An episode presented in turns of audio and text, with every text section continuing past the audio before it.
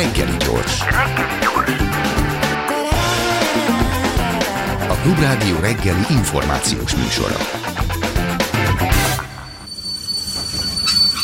Reggeli személy. Orbán Viktor Putyinnál járt, de két hónap múlva mi meg választani fogunk. Sok mindent kell átbeszélni ezzel kapcsolatban, de szerencsére itt van Krekó Péter, szociálpszichológus, a Political Capital ügyvezető igazgatója, hogy ezt megtehessük. Szép jó reggelt! Jó reggelt! Na, hát kezdjük Putyinnal. A Political Capital öt észrevételt tett. Mondom a címszavakat, és te elmagyarázod, hogy mit értsünk ez alatt. Na hát, Abszolút. szóval Oroszország hozza a rezsicsökkentést.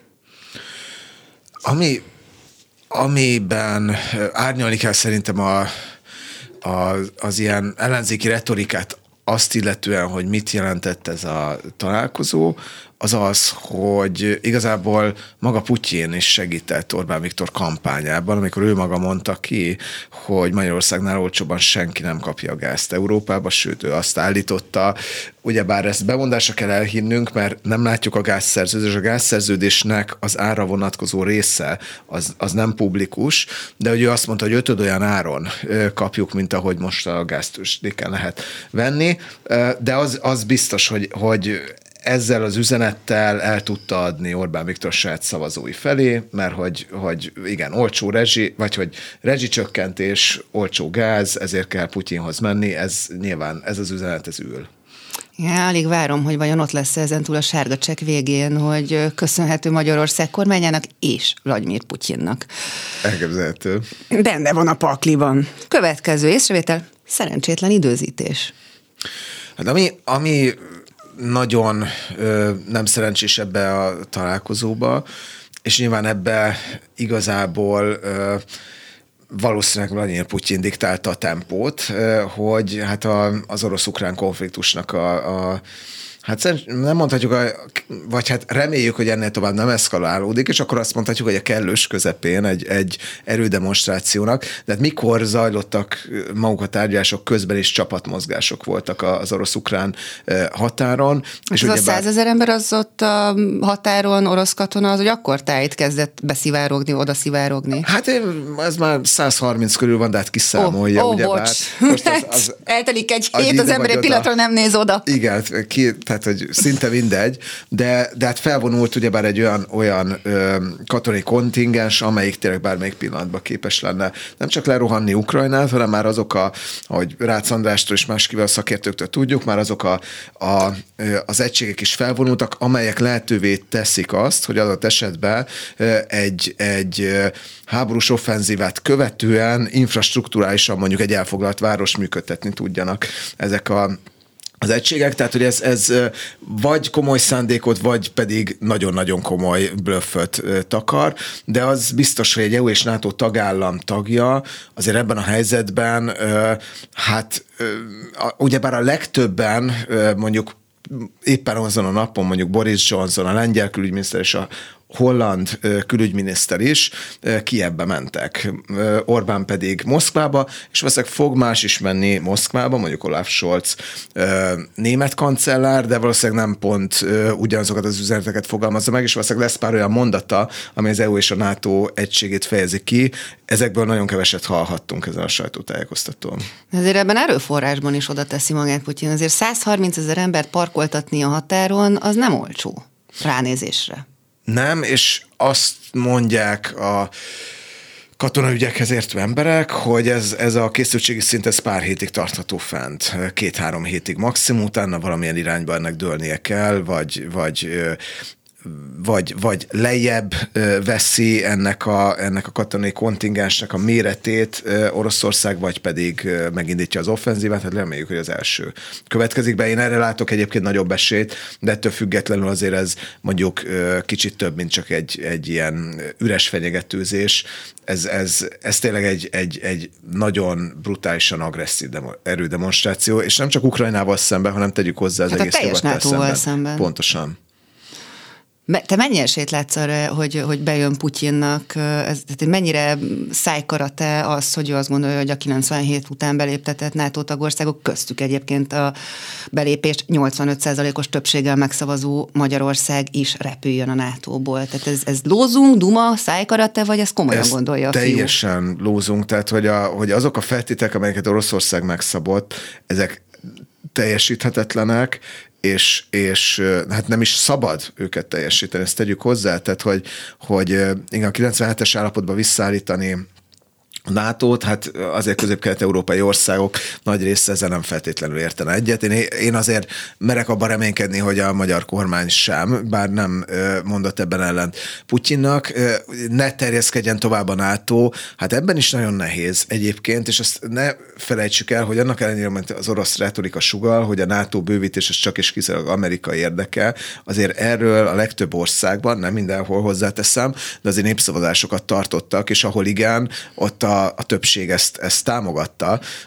Oroszország maga írt alá olyan deklarációkat, amelyek kijelentik, hogy ezeknek az országoknak a saját szuverén döntése az, hogy milyen, tehát a poszt-szovjet térségben országoknak is, hogy milyen katonai szövetséghez és milyen szövetségi rendszerhez csatlakoznak. Tehát az, amit, amit Putyin mond, hogy voltak olyan ígéretek, amelyeket a nyugat tett és nem teljesített, hát ezek nincsenek sehol leírva. Ez lehet, hogy, hogy van egy ilyen elképzelés az ő fejében, de hát, hogyha megnézzük a dokumentumokat, akkor a valóság az nem teljesen ez. Következő észrevétel, diplomáciai kölutasság, Magyarország, mint szankciónellenes faltörő kos. Igen, a, a régóta azt látjuk egyébként, hogy van egy teljesen kettős politika. Egyrésztről, amikor az Európai Tanácsba dönteni kellett 2014-ben, 2015-ben, és utána rendszeresen egyébként a szankciók megújítására, az Oroszország elleni szankciók megújításáról, az Európai Tanácsban Magyarország mindig igennel szavazott. És utána ö, kiállt a miniszterelnök, meg a külügyminiszter, és elmondta, hogy rettenetesen buta és rossz dolog a szankció, ami teljesen hatástalan. Ö, és most is ezt láttuk egyébként, de azért az a része fontos, az a része is fontos a, a történetnek, hogy azért Magyarország nem blokkolja, illetve nem vétózza meg ezeket a szankciókat, de folyamatosan ezek mellett érvel, és nem véletlen az, hogy, hogy ezeket az orosz diplomácia nagyon nagy örömmel szokta idézgetni, és ez a szankció ellenes faltörő kos, ez konkrétan a Russia today az egyik Oroszország által finanszírozott, külföldre sugárzó propagandaadónak nyilatkozó egyik orosz szakértő fogalmazott így Magyarországról, és hogy ezt azért fontos megjegyezni, meg, meg fejbe tartani, mert azért, ha valakit faltörő kosnak tartanak, az mondjuk nem feltétlenül egy, egy, egy egyenlő diplomáciai viszonyra utal. Tehát egy eszközként hát meg annak kezeli. törik be a feje, akit erre használnak hát az pedig a másik dolog, igen. Tehát, hogy, hogy eszközként te, tekint az orosz diplomácia Magyarországra, és sajátos módon a magyar diplomácia úgy tűnik, hogy ennek nagyon erősen alájátszik, és sok döntésben sokkal inkább látszik az orosz érdek, mint a magyar érdek. Következő észrevétel, Magyarország ismét az állami orosz sajtó bezzegországa. Igen, erről írt a Political Capital egy elemzést, a, amiben ö, ezt pár hete jelentettük meg, ahol megnéztük azt, hogy az orosz sajtóban egyébként hogy ö, reprezentálódik Magyarország, és a Magyarország, EU, Magyarország, nyugat közti konfliktusok, és azt láttuk, el, első és nagyon fontos megállapítás az nyilván az, hogy mi azt gondoljuk mindig, hogy mindenhol velünk foglalkozik a sajtó, és persze elmondhatjuk azt, hogy nyugaton is azért sok cikk jelenik meg Magyarországról né- méretéhez, befolyásához viszonyítva. Oroszországban is relatíve sok cikk jelenik meg Magyarországról, de hát azért nem arról van szó, hogy egyfolytában ez a téma, és hogyha megnézzük az orosz közvéleménykutatásokat, a Levada központnak például vannak erről rendszeres kutatásai, azt látjuk, hogy két százaléka van az oroszoknak összesen, egy-két százaléka, akik spontán azt mondják, hogy Magyarország Oroszország legfontosabb barátai szövetségei között szerepel, tehát hogy nincs ott azért az oroszok fejében Magyarország, mint egy nagyon fontos Kik ország. vannak ott? Hát mondjuk Belarus, például Örményország, tehát alapvetően azok a... vidám a, helyek. I, hát igen, igen, azok, a, azok az országok, amikkel ö, Oroszországnak a legszorosabb rendszerint mondjuk nem csak ö, gazdasági, hanem katonai, védelmi együttműködése is van. Ö, de Kína is ott van egyébként a, uh-huh. a barátságos országok körében, nem nagyon rossz helyen ott van Észak-Korea is egyébként. Tehát egy, egy olyan klub, ahova egyébként jó is, hogyha nem tartozunk, igen, ezt tegyük hozzá. Igen. De, de azért azt De törekszünk rá, hogy törekszünk rá, de, de Magyarország a mérete miatt soha nem fog oda kerülni. Viszont amikor Magyarország megjelenik, akkor általában úgy jelenik meg, mint az az ország, aki az EU-n és a nato belül mer saját külpolitikát folytatni.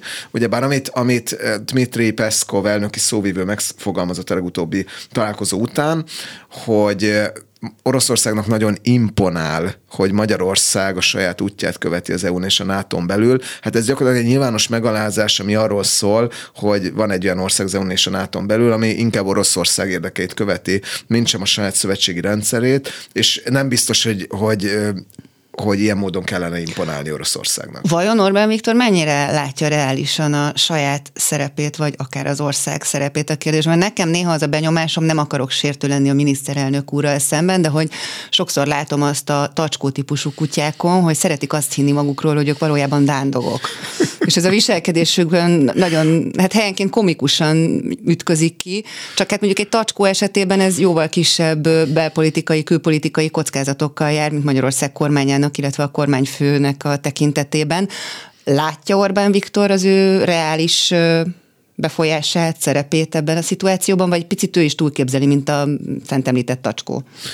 Hát én azt gondolom, hogy egyértelműen túl. Ö, nagy befolyást tulajdonít Magyarországon, és tegyük hozzá azt, hogy egyébként ezt a magyar sajtó hajlamos ennek, ennek felülni. Ezért az nagyon lényeges, hogy, hogy igen, tehát hogy volt ez a találkozó, ez megjelent a, a világ sajtóban, stb., de az, hogy Oroszország, Amerika és az Európai Unió között és Ukrán között mi fog történni, hát az, az azért összességében nem ennek a találkozónak lesz az eredménye. De hogyha nem kerül sor Oroszország és Ukrajna között teljes ö, ilyen katonai konfliktusa, vagy akár a Donbassban egy ilyen ö, regionális ö, katonai konfliktusa, akkor Orbán Viktor azt fogja mondani, hogy ő teremtette a békét.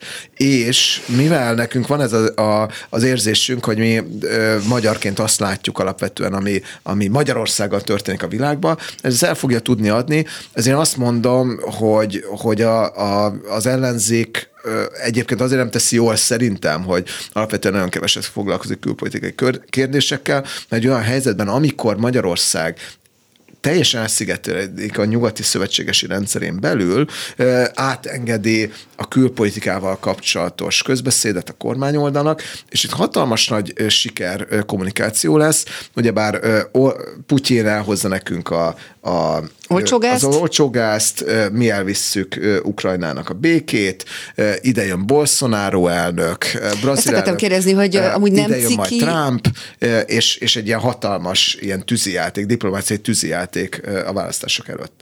Igen, hogyha akár a francia szélsőjobbat nézzük, ahol most hát egy darabig úgy nézett ki, hogy talán ott lesz valami előretörés a szélsőbbnek, most már kevésbé néz ki úgy, vagy akár nézzük Olaszországot, vagy bármelyik potenciális szövetségesét Orbán Viktornak, azért Putyinnal haverkodni ott se annyira szimpi húzás.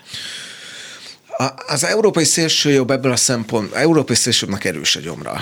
És, és a, a, az orosz barátság az nagyon nem ritka a szélsőjobboldali pártok körében. Érdekes, hogy például a Lega, nyilván az egyik orosz szélsőjobboldali párt, az hagyományosan nagyon-nagyon jó viszonyt ápolt Oroszországgal, sőt, amikor a Lega még egy északi szeparatista párt volt, Liga, bocsánat, orosz liga, igen, akkor azért is támogatták Or- Oroszországot ilyen 2014-15 körül, mert a Krím azt gondolták, hogy egyfajta ilyen precedens teremthet arra, hogy északi régiók hogyan válhassanak ki Olaszországból. A, az, az északi liga az most már azért alapvetően egy, egy most már nem is északi liga, hanem liga, egy, egy egész országot megszólító pár, de ez a, ennek az orosz barátságnak ilyen maradékai megmaradtak. Matteo Salvini. Hát a... ez egy régi keletű dolog, hogy Észak-Olaszország és a déli részek élesen leválnak egymásról úgy kulturálisan, mint politikai, világnézeti szempontból. Tehát, hogy itt azért ez egy mélyen gyök, tehát nem csak a szélső jobban, hanem amúgy is az olasz társadalomban egy mélyen gyökerező jelenség. Abszolút, abszolút, de én azt gondolom, hogy Putyin az alapvetően olyan, mint egy ilyen teszt így a, a, a, a keleti, vagy hát na, tehát ugye az ilyen szélsőbodai pártok számára mindenki beleláthatja azt, amit szeretne, és mivel ugyebár a nyugati ö, értékvilággal helyezkedik szembe, ezért egy ilyen rendszerellenes logikába jól illeszthető. Marine Le Pen pártja ugyebár korábban kapott pénzt egy cseh, de erős orosz kapcsolatokkal rendelkező banktól, most állítólag egy magyar banktól kapott hmm. ilyen támogatást. Marine Le Pen-t az előző francia elnökválasztás hajrájában vendégül látta Vladimir Putyin, tehát hogy, a, hogy és nem véletlen állítólag a, a, a francia párton ö, múlt az, Marine Le Pen pártján, hogy megvétózták a szélsőjobbodai pártok, vagy végül nem fogadták el azt a deklarációt, ami arról szólt volna,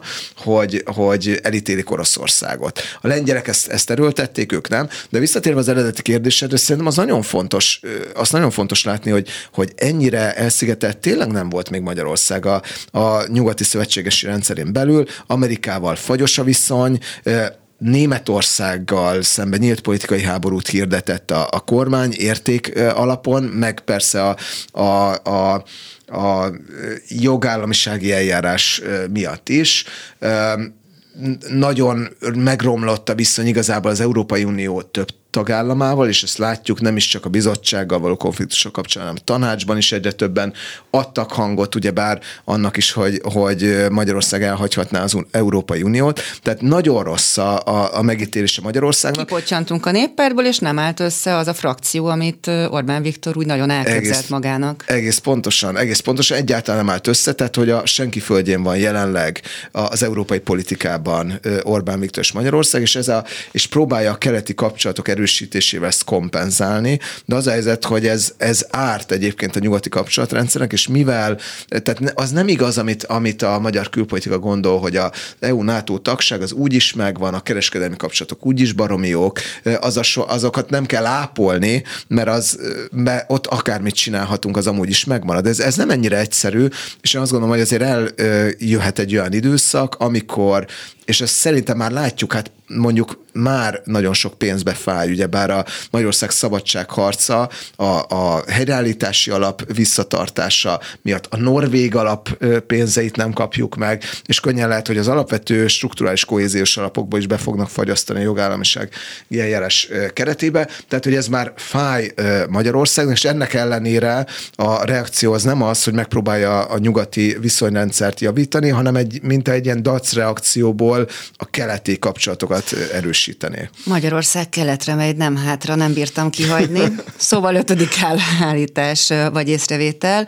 Oroszország NATO-val szembeni követelése szuverenitási kérdéseket vetnek fel. Követelései szuverenitási kérdéseket vetnek fel. Igen, erre már te is erre utaltál uh-huh. az imént. Itt, itt tényleg arról van szó, hogy, hogy, hogy erre a NATO tagságra 1997-ben 85% a szavazott a magyaroknak, mostani közöljön kutatások szerint 90% körül van a NATO támogatottsága, a leginkább támogatott nemzetközi intézmény Magyarországon sokkal népszerűbb, mint akár az ENSZ, akár az Európai Unió, és, és ennek tükrében az fájdalmas, hogy a magyar diplomácia, ami egyébként a szuverenitási kérdésekre mindig nagyon érzékeny szokott lenni, hogyha mondjuk nyugati kritikákat kap, arra gyakorlatilag a felszólítás, hogy Magyarország lépjen ki a NATO-ból, egy szót sem szólt se a külügyminiszter, sem a honvédelmi miniszter, sem a miniszterelnök. Hát az észrevételeknek nagyjából a végére is értünk, úgyhogy a következő kérdés az az, hogy miért játszik Putyin télapót Orbán Viktornak, neki ebben hol a bolt? Egyáltalán mibe fog nekünk ez kerülni közép és hosszú távon? Igen, az, ez, ez egy, egy jó, jó kérdés, mert, mert az tényleg fontos látni, hogy itt nem csak is kizárólag arról van szó, hogy Magyarország nagyon-nagyon szervilisen kiszolgálja a Kreml érdekeit. A mondat ennek ez a fele igaz, de az, az a része, ha úgy folytatnánk, az úgy nem lenne igaz, hogy ezért cserébe nem kap semmit. Most azért azt hiszem, hogy a kampányban kapott egy hatalmas segítséget, és tényleg egy, egy teljesen spontán köztévé irányából jövő kérdésre elmondhatta ugyebár Orbán Viktor és, és Putyin is, hogy nagyon-nagyon olcsó a gáz, és ezt a jó bilaterális kapcsolatoknak köszönhetjük. Tehát, hogy a kampányban ennél, ennél többet nem nagyon kaphat egyébként a, a miniszterelnök, és azt látjuk, ami azért érdekes, hogy korábban ez az orosz, orosz-magyar viszonyt illetően azért szégyenlősebb volt a magyar diplomácia. De most már ezt a szégyenlőséget egyáltalán nem látjuk, tehát hogy nagyon nyíltan, mintha ez lenne a külpolitika középpontjában, uh-huh. nincs egy olyan nyugati ország, aminek a vezetőjével ilyen barátságos sajtótájékoztatóra kerülne sor, amikor mondjuk Orbán Viktor elment Londonba, és azért a, a brit külpolitika híres arról, hogy azért pragmatikus kapcsolatokat akar keresni, különösen a közép-kelet-európai országokkal, azért ott is nyílt sajtótájékoztatón sok kritikát kapott a, a brit miniszterelnökről. Itt, itt egy szót sem, és, és, és azért ez, ez nyilván Putyinnak hol éri meg, ott, hogy van egy EU és NATO tagállam, akit bezzegországként kezelhet, azok a reményei eddig még nem valósultak meg, hogy Magyarország megvétózza a közös uniós vagy NATO döntéseket, de hogyha úgy meghosszabbítjuk az eddigi ívét a magyar külpolitikának, akkor azt hiszem, hogy ide nagyon könnyen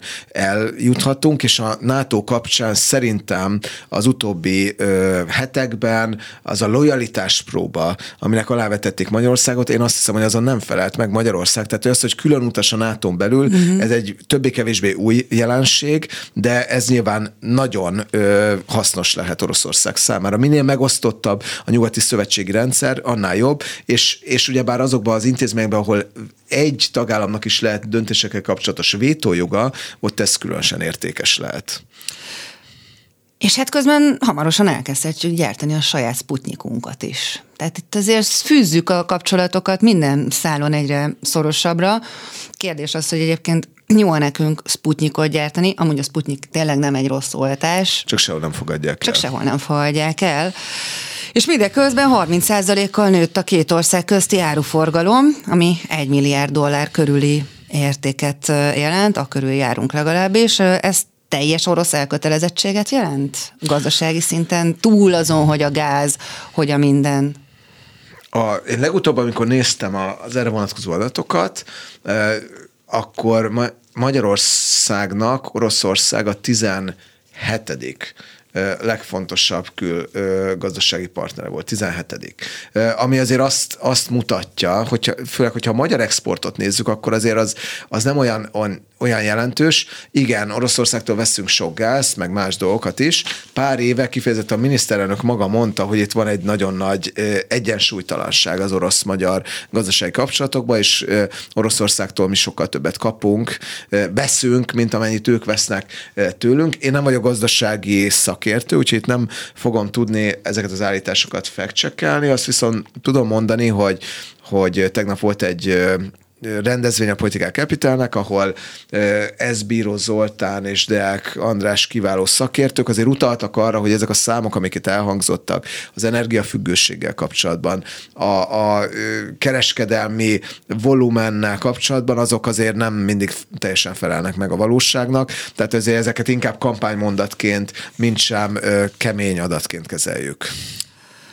Eközben Putyin kiemelte azt is, hogy a kulturális együttműködési program mekkora siker a két ország között. Mit ért ezen túl az Oroszországból importált homofóbián?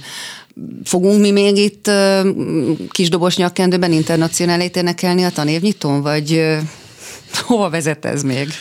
Hát nem, nem szeretik ötleteket adni senkinek, de az, az, hát ami nagyon érdekes, ez egy új fejlemény, hogy ugyebár mondjuk az, hogy Hévízen épül részben kormányzati támogatás egy pravoszláv uh, templom. Uh, ez, komoly hiánycikk az. Igen, hát ugye Hévíz az, az népszerű célpontja az orosz turistáknak, de ez, ez mondjuk egy olyan jellegű elköteleződés, és ilyenekre láttunk egyre többet, hogy már volt pár éve, hogy Esztergomban katonai temetőben szovjet emlékművet avattak az orosz nagykövetség és ö, magyar kormányzati szereplők, illetve az Esztergomi ö, jobboldali városvezetés jelenlétében. Ö, tehát, hogy azért, azért olyan elköteleződések, amire korábban nem nagyon láttunk példát. Ö, és, ö, és mutatják azt is, persze itt azért több az alapvetően a, a, a szó, mint amennyi a tett, de azért azt látjuk leginkább, hogy a magyar állam minden téren törekszik arra, hogy minél jobban kielégítse az orosz igényeket, és ha ezt a kultúrpolitikában is, is látjuk, akkor az nem biztos, hogy egy nagyon kedvező helyzet, és az a, tehát, hogy ez az, én azt gondolom, ami megkülönbözteti egyébként, az sokszor tényleg pragmatikus, sokszor azt is mondhatjuk, hogy cinikus, nyugati ö, álláspontot Oroszországgal szemben, ami sokszor verbálisan kritikus, de egyébként mondjuk nem feltétlenül próbálja Oroszország egyét minden téren keresni, és, és azért a magyar, magyar politika ebben is egy kicsit élen jár. Nem mondom, hogy, hogy teljesen rendkívüli. Tehát amikor mondjuk Sárközi még Párizs polgármestere volt, akkor egyébként Párizsban is egy, egy pravoszláv templom épült, és ez, ez, tehát, hogy vannak azért ennek, ennek nyomai nyugaton is, de szerintem ez, a, ez leginkább azt mutatja, tényleg ezt a szer, kicsit szervilis beállítottságot. Uh-huh. Viszont az előző kérdésedre még, annyi, még annyit mondanék válaszképpen a gazdasági kapcsolatokra, hogy azért azt lássuk tisztán, hogy Magyarország exportjának több mint a 80 a egyébként nyugati országokba, és azon belül is főleg Európai Unió tagállamaiba megy. Tehát, hogy azért az a retorika, hogy Kína, Oroszország mennyire nagyon fontos gazdasági partner, azt azért ennek tükrében kell értékelni. Hát nagyjából kiveséztük Putyint, még ha van bármi, ami fontos mondjuk azért azzal kapcsolatban, hogy hogyan működik az orosz, orosz befolyás Magyarországon, azt mondjuk el, de aztán lassan áteveznék arra, hogy hát itt két hónapon belül választások lesznek. Szóval orosz befolyás Magyarországon. Ja, igazából egy, egy gondolatot mondanék csak ezzel kapcsolatban, hmm. mert nyilván erről nagyon-nagyon sokat tudnánk beszélni, de hogy, hogy Magyarországon az az érdekes, hogy orosz befolyás természete azért a régióba rendszerint inkább az, hogy vannak az Oroszországgal szemben ambivalens viszonyt, vagy néha akár mondjuk Oroszország, de most Csehország esetében is, inkább ellenséges vagy, vagy, vagy hát ilyen erős rivális viszonyt tápláló kormányok, és van az orosz befolyásnak a, a széleken egy, egy, egy nagyon látható jelenléte. Mondjuk, mondjuk a cseh példát, ahol alapvetően az van, hogy vannak alapvetően a NATO és Európai Unió iránt többé-kevésbé nyilván van cseh euroszkepszis, de azért többé-kevésbé elkötelezett mainstream pártok, és ott van mondjuk a, az, a cseh szélső jobboldali párt, és ott van a, a cseh kommunista párt, ahol viszont azt látjuk, hogy nagyon erős az orosz barátság. Magyarországon korábban az volt, hogy voltak a, a mainstreamben az EU és NATO iránt elkötelezett pártok, például az MSZP, például a Fidesz, és volt a szélen ö, olyan párt, például a Jobbik, ami nagyon erősen becsatornázta az orosz érdekeket a magyar politikába. Ez a helyzet teljesen megváltozott, és, és a, az orosz befolyás ma már a politikai spektrumnak nem a széleit célozza, mert azt látja, hogy felesleges. Uh-huh. A mhm kormányal annyira jó viszonyt ápol Oroszország, hogy igazából Magyarországon azt mondhatjuk, hogy például nincs olyan, hogy információs háború. Na az, hogy legyen ilyen információs háború Oroszország, ahhoz kellene ellenfél. Nincsen kormány oldalon ellenfél. És ez egy, ez egy nem tipikus helyzet, és azzal együtt, hogy tényleg igaz az, hogy van Ausztriában, Németországban, Franciaországban, Olaszországban, mindenhol azért Oroszországgal kapcsolatban egy ilyen pragmatikus együttműködést hirdető politika, azért az nem teljesen ugyanaz, hogy nyíltan orosz barát politikát folytat a, a kormányoldal, és, ez, és ebben én azt gondolom, hogy Magyarország rendkívüli, és nyilván itt azért a méret számít, egy ilyen kis országban könnyű ennyire erős befolyást gyakorolni, és tegyük hozzá vásárolni, mint egy nagyobb ország esetében, ahol egész egyszerűen tagoltabb, tagoltabb a politika, és nem ennyire centralizált a döntéshozatal, nem ennyire kicsi az a döntéshozat, döntéshozó elit, akit meg lehet győzni. Na hát, Putyin most megkapta tőlünk a magáit ma reggel. Szerintem biztos nem fog jól aludni. Hát felment a vérnyomása szerintem már most. Egészen biztos. Szóval két hónapon belül, egészen pontosan mához két hónapra itt országgyűlési választások lesznek, és hát már most, sőt, hát nem már most, hanem már hetek óta gyakorlatilag naponta robbannak az újabb és újabb botrányok. Hát mondhatnám, hogy mindkét oldalon, de azért elsősorban a kormány oldalon. És hát az van, hogy ez már ilyen nagyjából befogadhatatlan mennyiség, meg intenzitás. Tehát, hogy biztos sok oka van annak, hogy nem nagyon ment át a Pegazus ahhoz képest, hogy mekkora szemkisütő disznóság. De, de olyan nagyon azt se látom, hogy olyan óriási országos botrány lenne Sadl György miatt, vagy Völner Pál miatt, hogy olyan borzasztóan kritikus tömeget izgatna az, hogy mi köze mindennek Rogán Antalhoz, mi lehet ennek a, a, az oka, hogy, hogy, túl, tehát, hogy, hogy tényleg egyszerűen arról van szó, hogy ez már túl sok, és nem tudjuk befogadni ilyen intenzitásban, vagy egész egyszerűen tényleg sikerült leszoktatni a magyart arról, hogy, hogy különösebben érdeklődjön az ilyen jellegű közéleti botrányok iránt, és tényleg marad az, hogyha valaki szexel az oktogonon valakivel, aki nem a felesége fényes nappal, akkor azt esetleg észreveszi majd a, a nép, de hogy így egyébként, hát pff, Istenem, most kis korrupció, hát megszoktuk már. Ez, ez nagyon jó kérdés, és nem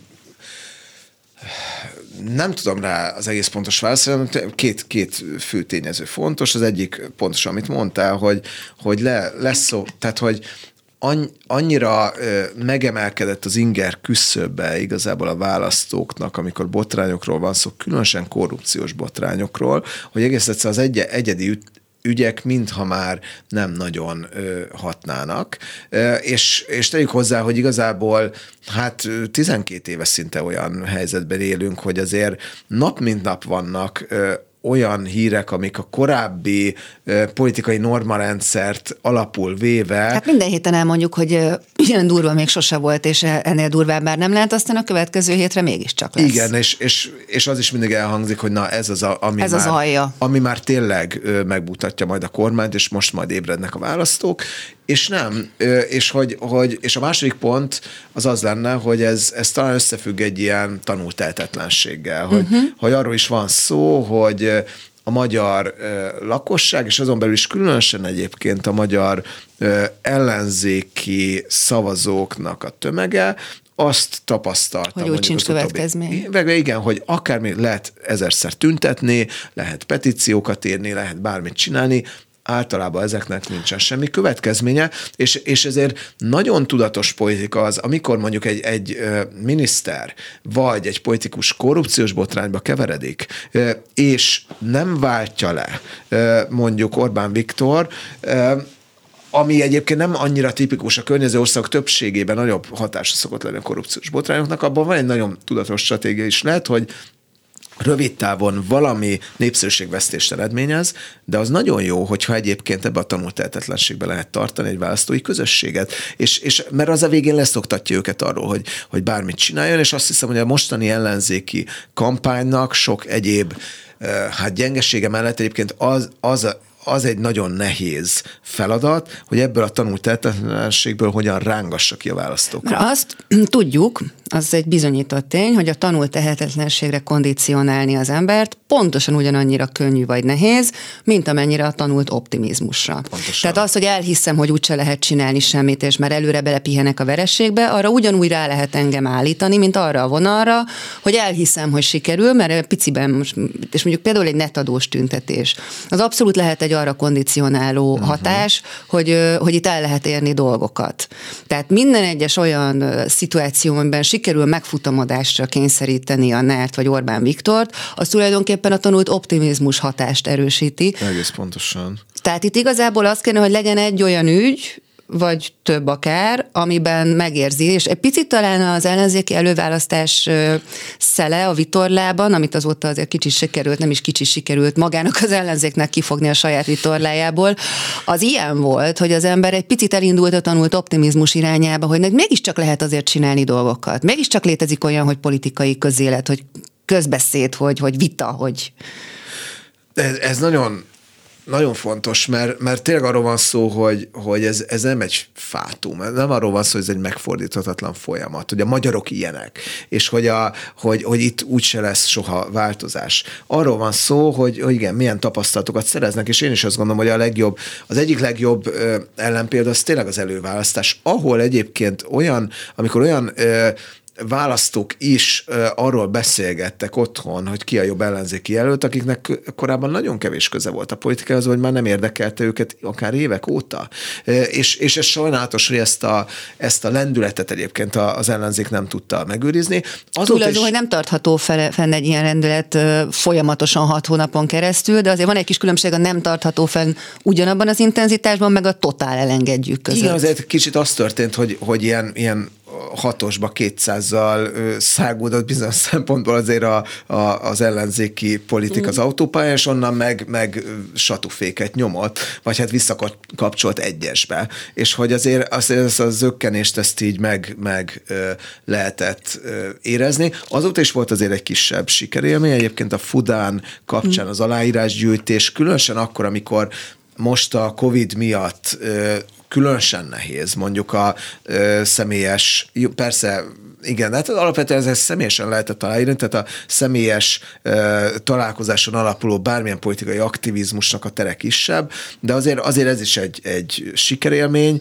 ö, úgyhogy azért ezt el lehet mondani, hogy vannak olyan pontok, amikor ö, legalábbis mobilizációban látszik az, hogy még fent, fenntartható vagy felébreszthető a harci kedv, ö, de, de összességében azért, azért ott van ez a, ez a pessimizmus, pessimizmus az ellenzéki szavazótáborban, és ez egy 12 év ellenzékiben töltött idő, az, az, az nagyon sok idő, és nyilván ez, ez, ez mindenre rányomja a hatását, ez egyfajta hiszterikus hangulatot is teremt, illetve ez a, hisz, ez ja, a arra is harapunk, amire nem kéne, igen, pontosan. hanem mindenre harapunk differenciálás nélkül. Igen, amikor, igen Akkor is, igen. amikor történetesen nincs igazunk, ami meg aztán baromira egy muníció a, a Fidesznek, hogy miről beszélünk tényleg. És és, és ez tényleg, tényleg nagyon-nagyon kontraproduktív. Illet, igen, illetve van egy aránytévesztés, hogy, hogyha ha minden rettenetes, ha mindig minden nap akármi történik, az rettenetes. Akkor már semmi sem az. Akkor már semmi sem az, igen. Eleve a kérdés az, hogy eljut-e egyáltalán 444 olvasóin túl, mondjuk tényleg nagyon komoly oknyomozó és nagyon komoly szivárogtató munkát végez most a 444, de vajon eljut -e ez az ő olvasótáborukon túl bárhova is, és vajon egyáltalán mik lehetnek azok a témák, amelyekre folyékony lenne a többségi társadalom, mert tehát úgy a többség, hogy, hogy mondjuk oldaltól függetlenül bárki az, az azért nagyon sokat számít, ugyebár, hogy tényleg van egy olyan média rendszer Magyarországon, és hát erre mondjuk a Klubrádió az egyik, egyik ékes példa, hogy ez, ez hogyan épült ki lépésről lépésre, ahol a, a kormány oldalnak nem tetsző hangokat nem, nem is arról van szó, hogy kikapcsolják, elhallgattatják teljesen, tehát hogy ez nem, nem, nem Oroszország, hanem továbbra is lehet beszélni, kritikát megfogalmazni, stb. Csak a mikrofon, amiben ezt el lehet mondani, ez egyre kisebb, vagy inkább azt mondhatjuk... Egyre halkabb. Egyre halkabb, egyre több a mikrofon egyébként, mert mondjuk különösen az online médiában gondoljunk mondjuk hát a, a Partizán az Index, Telex, tulajdonképpen igen, a Partizán. közfeladatot lát el, és lassan már a nézettsége nem is lassan, tulajdonképpen hát nyilvánvalóan jobb a partizán nézettsége, mint a közmédia bármely műsorának a nézettsége, tehát a, az M1 híradónál biztos, hogy klasszisokkal több ember néz meg egy-egy partizán adást. Valószínűleg igen, és a, és hogy, hogy ezek mutatják azért, hogy van, tehát hogy nem, nem igaz, hogy nincs egy ilyen teljesen monolit információs eh, struktúra Magyarországon, de az igaz, hogy, hogy akik nem keresik azokat az információforrásokat, amelyek ellentmondanak a kormányzati narratívában, hanem csak bekapcsolják mondjuk igen a köztévét, kimennek az utcára, elolvassák az óriás plakátokat, bemennek a boltokba, hallgatják a rádiókat. Hát, azért bekapcsolják az RTL klubot is. Igen, lehet, hogy bekapcsolják az RTL klubot is, de összességében azért azt mondhatjuk, hogy a, az alapértelmezett információ az a kormánybarát információ, és hogy ebbe, ebből a szempontból van itt szerintem egy komoly asszimetria, mert hogy el lehet mondani a kritikát, de de azt, azt nem azoknak, akik ezt nem keresik, azokhoz ez, ez sokkal kevésbé jut el. És, és hogy, hogy lehet, tehát, hogy hogy lehet ennek ellene tartani? Szerintem ez, ezt a feladatot próbálja az ellenzék nagyon régóta megoldani, nem tudom, postádákba dobott anyagokkal. Nyomtas te is. Nyomtas te is, igen, az online média kiterjesztésével, személyes jelenléted, a személyes jelenlétet azt ugyebár nem annyira egyszerű És ez egy az egyetlen párt pont, infrastruktúrával megvalósítani. Ahol lehet érzékelni azt, hogy be van tojva a Fidesz.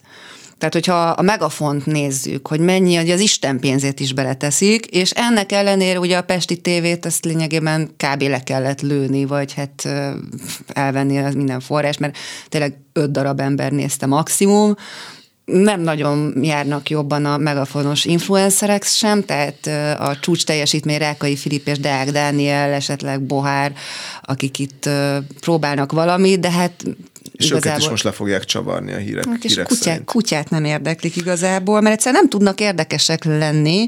Tehát, hogy az online térben érzi a Fidesz is, hogy ott vesztésre áll, tehát marad az a két millió törzszavazó, aki elsősorban nem az online térben tájékozódik. És hát most itt adja magát a kérdés, hogy ha sikeres lesz a kampányidőszak a Fidesznek, és mondjuk nyer a Fidesz én se látom már, hogy kétharmaddal, tehát azért annak kicsi már az esélye, de mondjuk egy egyszerű többséggel, akkor mihez fog kezdeni Orbán Viktor és a NER egy egyszerű, szűkös többséggel? Na, ez, ez, ez megint nagyon jó kérdés, mielőtt ezt, ezt megválaszolom, még az előző gondolatodra ö, reagálnék, hogy a Fidesz sajtó politikája, meg nyilvánosság politikája, amit sokan mennyire zseniálisnak tartanak, én azt gondolom, hogy egyetlen egy elvet ismer, a mennyiségi elvet. És minél minél több ö, olyan megjelenés legyen, minél, minél több helyről, minél több pénzzel, minél több felületen ismételgessék el ugyanazt a néha nagyon-nagyon, általában nagyon-nagyon leegyszerűsített információt, és erre mondjuk a soros kampány egy, egy jó példa, ahol azt láttuk, hogy tényleg mindenhon, amikor a soros kampánya a maximumon volt, akkor mindenhonnan az ömlet, ez tényleg egy ilyen Orwelli médiakörnyezetet teremtett, de önmagában a soros kampány nem volt azért annyira zseniális, és hogy a, a mennyiségi elv, ők abban reménykednek, hogy át, átcsap minőségbe. Az online térben ugyanezt képviselik, és hogy szerintem így azért, tehát ez, ez, ez nem egy modern nyilvánosság felfogás. Itt a szórakoztatásnak igazából nincsen szerepe, itt a, a, az ilyen érdekes gerilla narratíváknak nincs szerepe, ahol nincsen önállósága a vélemény alkotásra. Senkinek, hanem az influencereket is fideszes kampánygépezetek irányítják. Változtatások vannak a központi üzenetben, ami hát nem túl izgi. Pontosan, és behúznak ebbe minden arcot, hogy mindenki kórusban ugyanazt mondja, tehát ez egy ilyen, azt mondom, hogy 20. század első felének a propaganda mentalitását tükröző nyilvánosság politika, és nyilván, hogyha, ebbe, hogyha mindent elfoglalnak, akkor ennek lehet szerepe, de egyébként az a helyzet, hogy ez, ez nem egy nagyon szofisztikált eljárás, és hogy ez csak azért tud sikeres lenni, mert, mert tényleg mindenhonnan ez ömlik. És ez bizony szempontból átvezet azért a következő kérdésedre is, mert hogy, hogy ebben a, tehát hogy amit beletöltenek ebbe a gépezetbe tartalomként, az egyre inkább egyébként egy olyan nyugatellenes tartalom, egy olyan Európai Unió ellenes, Amerika ellenes, most már NATO ellenes tartalom, ami hát mégiscsak tényleg ezeknek a szövetségi, szövetségi rendszereknek a tagjai vagyunk, és látszik az már, hogy ez egyre több kárt okoz, mintha ebbe az irányba próbálnák nagyon erősen fordítani a köz, közvélekedést is, de úgy, hogy én továbbra is meg vagyok rá győződve, az EU-ból, se a nato nem akar kilépni Orbán Viktor. Hát igazából miért akarná? úgy közben a gazdasági mutatókon azért látszik, hogy ez így nem lesz fenntartható, tehát hogy, hogy azért a, a Fidesz is hát komoly problémában lesz, hogyha megnyeri a, a, a választást, ezt tegyük hozzá. Nyilván az ellenzék még nehezebb helyzetbe, de, de ugyebár a Fidesz most már nem mutogathat majd senkire, mert 12 éve van hatalmon.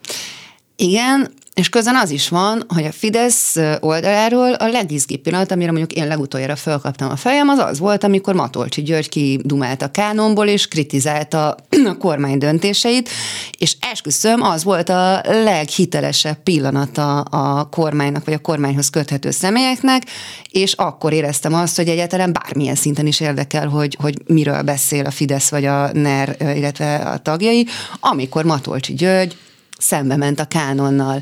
Tehát, hogyha a Fidesz érdekes akarna lenni, akkor teret engedne a belső vitának, És hogyha hiteles akarra lenni, akkor meg végképp teret engedne a belső vitának, és talán lehet, hogy pont ettől laposodott el ez az egész NER Fidesz dolog, hogy, hogy belső hita, vita nélkül dögunalom az egész.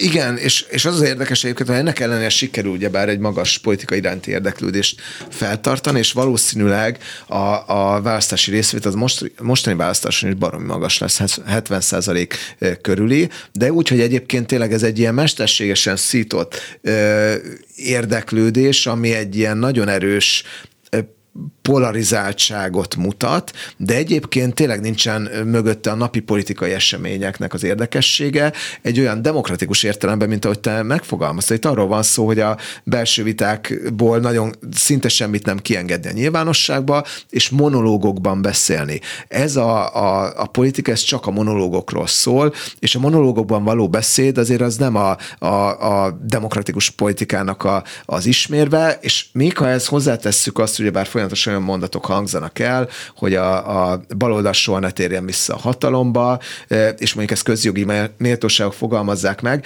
Ez azért nem, nem nagyon tükrözi azt a szándékot, hogy, hogy igen, a politikát ebből a szempontból, hát abból, abból a szempontból tegyék demokratikusabbá, hogy minél érdekesebbé tegyék a, a, a, a közönség számára. Így gyakorlatilag tényleg ilyen, ilyen ipari, gyárakban panelekből. Igen, előállított panelekben történik a, a, a kormányzati kommunikáció, és, és tényleg ez, ez csak azért tud hatásos lenni, mert egyébként arra rátanult a, a Fidesz, hogy hogyan lehet jól megosztó narratívákkal ilyen, ilyen hisztérikus hangulatot kelteni.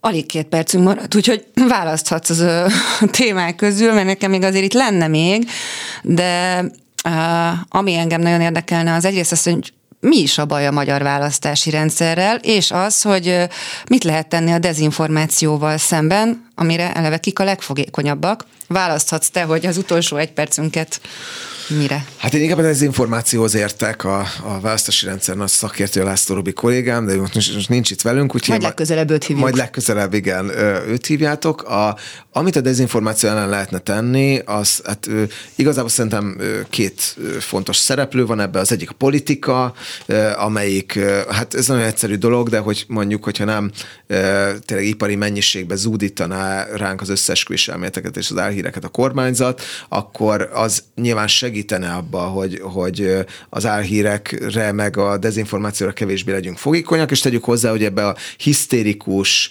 hangulatba és egy ilyen gyűlölettől fűtött hangulatba egyébként ez sokszor az ellenzéki táborba is megjelenik, tehát hogy a hallgatók is sokszor Abszolút. találkozhattak ilyen, hát az igazságot jó esetben súroló úgynevezett hírekkel mondjuk az ilyen online ellenzéki nyilvánosságban, és mondjuk online ellenzéki álhíroldalaknak is a, a hírei elég népszerűek tudnak lenni. Tehát az egyik az a politika szerepe, a másik azért alapvetően az oktatás szerepe, és egyébként uh-huh. az mhm. újságírásnak a szerepe, hogy hogyan beszélünk ezekről a dolgokról, ami egy, egyre egyértelműnek tűnik, hogy az egy, az egy téves elképzelés, hogy lehet olyan információs környezetet teremteni, amiből kizárható a dezinformáció, ami amire törekedni kell, az az, hogy ezek a témák megjelenjenek, de egy olyan kritikus keretben jelenjenek meg, akár az oltásselség, akár bármi más, hogy, hogy ezzel valahogy az immunrendszere felerősödjön a befogadóknak, tehát hogy úgymond beoltani őket